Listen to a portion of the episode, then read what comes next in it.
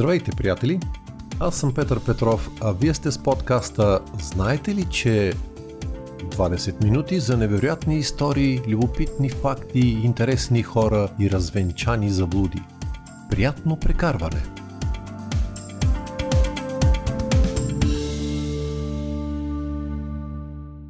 Този епизод ще е различен. Ще е по-лежерен. С други думи по-лек, по-спокоен и разхвърлян. За него не съм подготвил специална тема, защото ме мързеше. Затова реших да ви запозная с отделни любопитни факти, които мисля ще ви бъдат интересни. Тоест, ще имаме нещо като дайджест. Поглеждам в речника и ето какво казва той за тази чуждица. Панорамно четиво, в което са събрани кратки съобщения с различен характер. Панорамно пък означава обзорно. И така, нека обзорът започне сега. През 1928 година един филипински емигрант в Съединените щати на име Педро Флорес открива в Санта Барбара, Калифорния, компания за производство на специфична за родината му играчка. Казват, че в Филипините тя била използвана като ловно оръжие, което поне на мен ми звучи доста странно, но в онзи край има и далеч по-странни неща. Първоначално Педро произвежда ръчно дозина от нея. Вероятно не е предполагал до какво ще доведе това – Една година по-късно той вече има две фабрики в Лос-Анджелис, които заедно наемат 600 работници и произвеждат 300 000 бройки дневно. Това не остава незабелязано от американския предприемач и изобретател Доналд Дънкън. Той разпознава потенциала на превърналата се в мода играчка и закупува корпорацията на Флорес с всички нейни активи, включително името й. То, впрочем, е регистрирано като търговска марка през 1932, а на филипински означава да се върне. Това последното и онова за ловното оръжие може да ви накарат да си мислите, че става дума за бумеранг, но не, не е това. Бумерангът наистина притежава двете функции да е оръжие и да се връща, но той идва от Австралия и няма нищо общо с Филипините. Оказа се обаче, че играчката, за която става дума, не е нещо непознато на останалия свят до тогава. Поне век и половина преди това тя се среща в Европа с името Бандалор. Вероятно е била аристократична прищявка, недостъпна за масите и поради това пропуска шанса да завладее света още тогава. Но и това не е нейното начало. По-ранни рисунки в Индия показват използването на същата. Само, че идващото от най-далече доказателство за употреба е от преди новата ера. Гръцка ваза, датирана от средата на 5 век преди Христа, носи върху себе си изображение на жена, играеща си с йо-йо. Да, любимата играчка на всяко ново поколение деца не е измислена наскоро в Америка, а в древна Гърция преди 2500 години или поне от тогава имаме доказателства за съществуването й. Нищо ново под слънцето, нали? Или, както казваме често, всичко ново е добре забравено старо. Във всеки случай, древните гърци не са се досетили да го включат в Олимпийските си игри и в този смисъл съвременният човек също има своя принос. Веднъж в усъвършенстването на играчката и втори път в организирането на състезания по йо-йо. Всъщност и в още едно – в използването на името за обозначаване на една своя драма с обсесията да отслабне, така наречения йо-йо ефект. И понеже стана дума за гърците, светът и днес използва голям брой техни думи, жестови и понятия, но случайно или не, с времето смисълът на много от тях е бил изопачен до неузнаваемост и дори противоположност. Например, днес всички знаем, че симпозиумът е среща за обмяна на научни идеи. Каква скука! А оригиналното значение на думата е пир, угощение, вакханалия, в която участват само мъже и робини. Както разбирате, днешният банкет като заместител на симпозиума направо бледнее.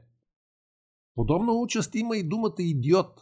В Древна Гърция това е човек, който не се интересува от политика. Днес речникът казва, че това е човек с умствена изостаналост.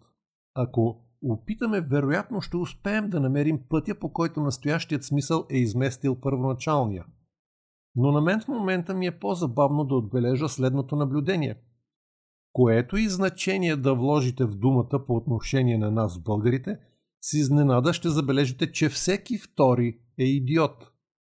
За да се застраховам, обявявам 50% от горното за шега. Третият пример е свързан с червилото. Да, то е познато в Древна Гърция и има точно определено предназначение. Червеното червило, правено от червени пигменти и, забележете, крокодилски екскременти, е било запазено за определени видове жени. Само така наречените придружителки са имали право да носят този цвят законно.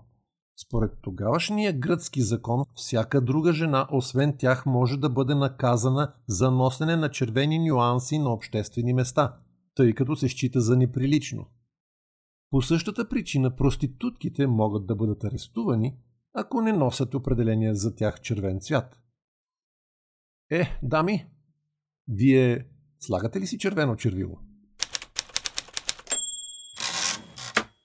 Но стига толкова с древна Гърция. Ето една научна странност, с която вероятно не сте се сблъсквали, но можете да извлечете полза. Знаете ли, че топлата вода замръзва по-бързо от студената? Това явление се нарича ефект на Мпемба. Мпемба? Кой е Мпемба? Не, човекът, на който е кръстено явлението, не е учен. През 1963 Ернесто Мпемба е обикновен танзанийски гимназист, който докато замразява гореща смес за сладолет в часовете по готварство, забелязва, че тя замръзва преди студената. По-късно, по време на лекция по физика на доктор Денис Осбърн от Университетския колеж в Дарес Салам, който е поканен от директора на училището да говори пред децата, Ернесто му задава въпроса, на който сам не може да намери отговор. Той казва, ако вземете два подобни контейнера с равни обеми вода, единият при 35 градуса, другият при 100, и ги поставите в фризер, този, който е започнал при 100 градуса, замръзва пръв. Защо? Още в същия момент момчето става обект на подигравки, както от съучениците си, така и от своя учител. Доктор Осбърн също е шокиран. Науката в физика е отишла толкова далеч, че никой не предполага наличието на бели петна в основата й. И тук някакъв черен ученик от неизвестно село в дълбоката африканска провинция му задава въпрос, на който той няма отговор. След първоначалния шок обаче, физикът експериментира и потвърждава откритието на Мпемба. Те публикуват резултатите заедно през 1969, докато Ернесто учи в колежа по управление на африканската дива природа. Опитите показват, че времето за начало на замръзване е най-дълго при начална температура от 25 градуса и че е много по-малко, когато водата е около 90 градуса. А най-забавното в тази история е, че учените и до днес спорят по въпроса защо и при какви условия се наблюдава тази особеност. До момента има цели 10 различни обяснения и самият брой красноречиво говори колко много елементарни неща още не знаем. За да съм коректен, трябва да отбележа, че този ефект е забелязван неколкократно през вековете от отделни учени, но за срам на науката техните наблюдения са били оставени без внимание, пренебрегвани и забравени. Така никому неизвестният Ернесто Мпемба печели съревнованието с Аристотел, пак тези гърци, който го описва 24 века по-рано. После с Франсис Бейкън и Рене Декарт от 16 и 17 век.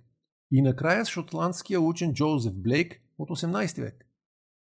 Ползата от тази история за вас е очевидна. Когато гостите са дошли, а вие нямате лед за уискито, запазете спокойствие и наточете гореща вода от чешмата. Но по-ценна е поуката. Не е нужно да сте някой, за да направите нещо дори в сфера, в която се смята, че повече няма място за открития. Никога не забравяйте това.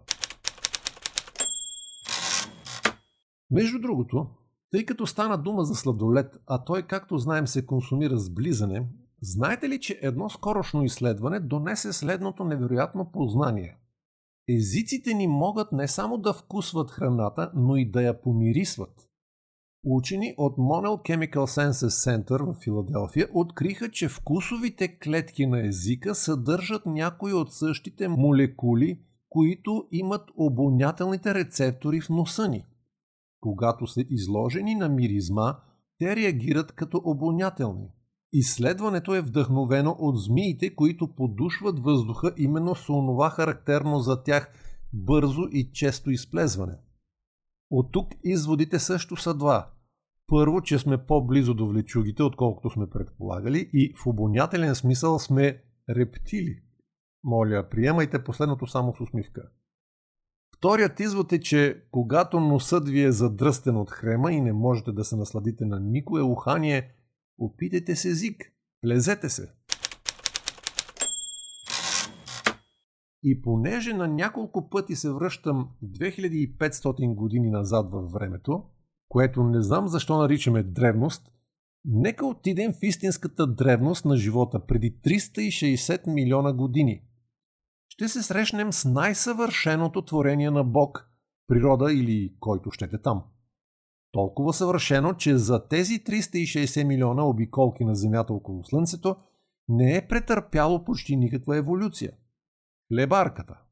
Вечна и неунищожима но нейното съвършенство придобива още по-немислими измерения с откритието на учени от университета в Амхърст, Масачузетс, Съединените щати. Хлебарката може да живее седмици без главата си. Добре чухте. Хлебарките могат да живеят без глава много дълго време, защото нямат широка мрежа от кръвоносни съдове. Ако бъде обезглавена, кръвните съсирици затварят раната – Дишането на насекомото не е проблем. Този процес при него става през спирали трахеи, разположени отстрани и по корема. Липсата на глава, съответно на мозък за хлебарката, също не е проблем. Да, насекомите имат мозък като за тях. Това са 6 двойки нервни възли, наречени ганглии. Проблемът е, че хлебарката не може да яде без глава и след няколко седмици умира от глад. Да, като се замисля за поведението на хората, пълният стомах се оказва най-висша цел в живота на много от тях и главата им трябва само за да го пълнят. Но нека да идем на нещо по-приятно и оптимистично. Гълъбите могат да бъдат научени да различават красиво от грозно. Преди месец в първия епизод от поредицата за диамантите коментирах, че Макар да казваме, че красотата е в очите на гледащия, всъщност тя е реално съществуваща хармония, която човек долавя или не. Концепцията за нея се основава на две свойства. Първо, хората изпитват удоволствие от гледането на нещо естетически приятно и изпитват отрицателни емоции от естетически непривлекателното.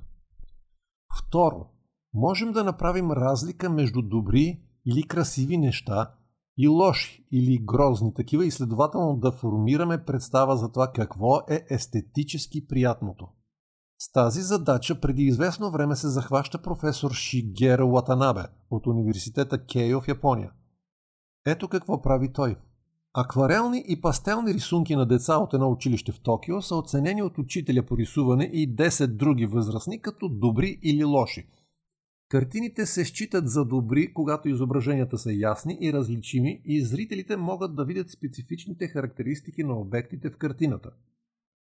Птици от японското дружество за състезателни гълъби са поставени в камера, откъдето могат да видят монитор, показващ изкуството на децата.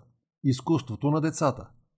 В първата серия от експерименти четири гълъба са обучени да разпознават добри от лоши като са награждавани с храна, когато кълват добрите картини. Кълването на лоши изображения не се възнаграждава. След това им е представена колекция от нови и стари добри и лоши картини и изследователите отбелязват кои картини са кълвани. Гълъбите постоянно кълват добрите, по-често отколкото лошите картини. Когато размерите на картините са намалени, птиците разграничават също толкова добре двата вида – въпреки това, когато им са предоставени картини в сиви нюанси, те вече не могат да правят разлика между тях, което показва, че използват цветови знаци за разграничение. Когато картините са преработени в мозайки, на гълбите също им е трудно да направят разлика между картините, което показва, че те използват знаци за шаблони, за да направят преценка за красотата. Скриването на част от картината не повлиява на способността на гълбите да правят разлика между картините. Във втората серия от експерименти професор Латанабе проучва дали гълбите могат да различават акварелни и пастелни рисунки. Осем нови птици са обучени да разпознават текстурата на картините. Четири са обучени да кълват акварелни картини, а другите пастелни. Както в предишния експеримент, когато им е представена колекция от нови и стари картини, гълъбите използват сигнали за цвят и форма, за да разграничат точно текстурите. Взети заедно, тези експерименти предполагат, че въпреки значителната разлика в мозъчните архитектури при хората и гълбите, последните могат да правят сложни визуални разграничения. А щом гълъбите могат да го правят, значи има надежда в това да успеем да отгледаме усет за красота в нашите деца. И понеже навлязохме в света на животните, ще ви запозная с още два невероятни вида – Чували ли сте за същество с три сърца, девет мозъка и синя кръв?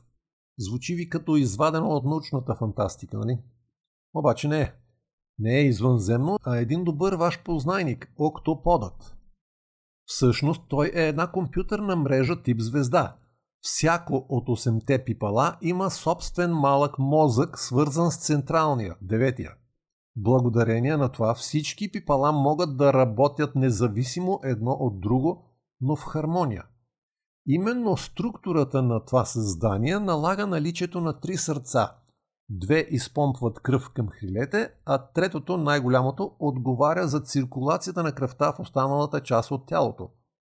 От своя страна кръвта съдържа богат на мед протеин, наречен хемоцианин, който подобрява способността за транспортиране на кислород в студени океански условия. Той е отговорен за синия цвят на кръвта. А знаете ли, че някои мъжки животни могат да забременяват? А стига! Спокойно, колеги от нашия пол. Става дума само за три животински вида в многохилядното многообразие на животинския свят. И трите са водни морското конче, морският дракон и рибата игла. При морските кончета мъжките имат джоб в предната част на тялото си, наречен турбичка за разплод. Женските пускат яйцата си в тази турбичка, където мъжкият ги опложда и ги носи докато се излюпят. Излюпването се случва 2 до 4 седмици след оплождането. Раждат се от 50 до над 1000 малки морски кончета, а контракциите на бащата могат да продължат до 12 часа. Как се чувствате, колеги мъже? Рибата игла е братовчет на морските кончета. Тя има подобна глава и малко, но право и дълго тяло. Във водата може да се сбърка с водорасло. Преди години се срещаше в Черно море. Аз лично съм я ловил край Несеверските скали. Сега нямам представа дали я има. Та, подобно на морските кончета, Женските пускат яйцата си в плодната турбичка на мъжките, която е на корема им близо до главите им. Там те опложат яйцата и ги носят, докато потомството се излюпи няколко седмици по-късно. Носят между 5 и 40 във въпросната турбичка. Интересно качество на мъжката риба игла е, че не се грижи за потомството, което идва от майка, която не харесва особено. Друго е, когато женската е по-привлекателна. Третото животно, което ражда по този начин е морският дракон, който също е свързан с морското конче и рибата. Подобно на тях, женските морски дракони са тези, които оплождат мъжките. Морските дракони обаче нямат турбички за разплод. Вместо това те сбръчкват опашките си, по които има, да ги наречем, малки чашки, позволявайки на женските да оставят няколко стотини яйца вътре. Потомството остава тук от 4 до 6 седмици, докато се излюпи, процес, който отнема няколко дни. Тъй като морските дракони нямат турбички за разплод и следователно тяхното потомство не се съхранява вътрешно, някои изследователи спорят дали те наистина могат да се считат за бремени. Но те все пак още осигуряват кислород и сигурност на малките си, като им помагат да оцелеят докато се излюпят. Но стига толкова животински чудеси, които стряскат мъжкото съсловие. Ето ни отново в света на хората.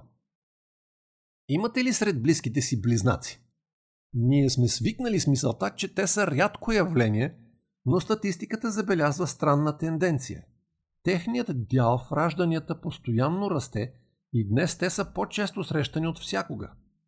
От началото на миналия век, когато започват статистическите преброявания, до 1980 около едно на всеки 50 родени бебета е било близнак.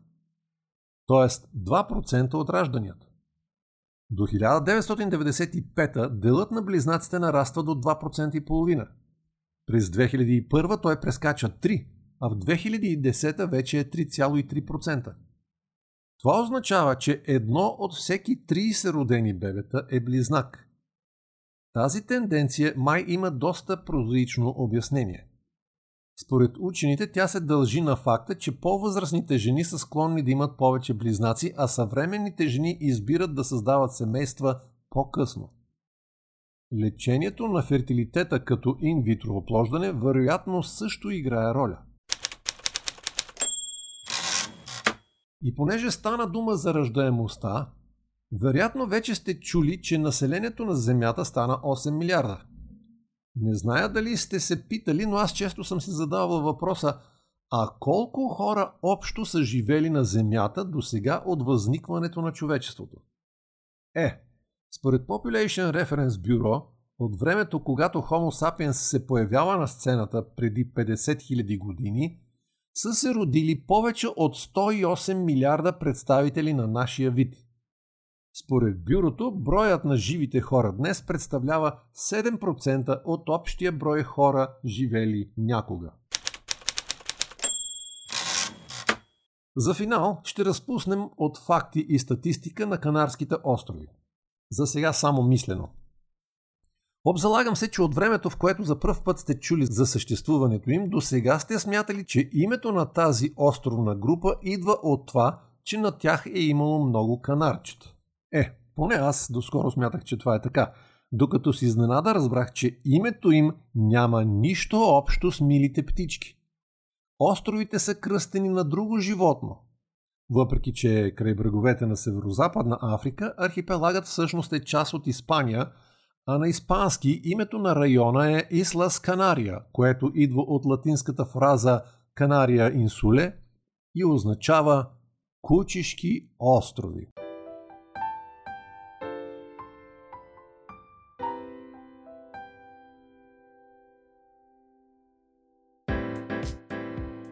За днес толкова. В блога ми знаете ли .info ще намерите допълнителни подробности по темата – ако подкастът ви харесва, можете да се абонирате за него във всяка от трите големи платформи Spotify, Apple Podcasts и Google Podcasts. Ще ви бъда благодарен, ако го споделяте. А сега до чуване до идната седмица, когато ще ви разкажа нещо, което ми дойде на ум междувремен. До тогава, stay hungry, stay foolish.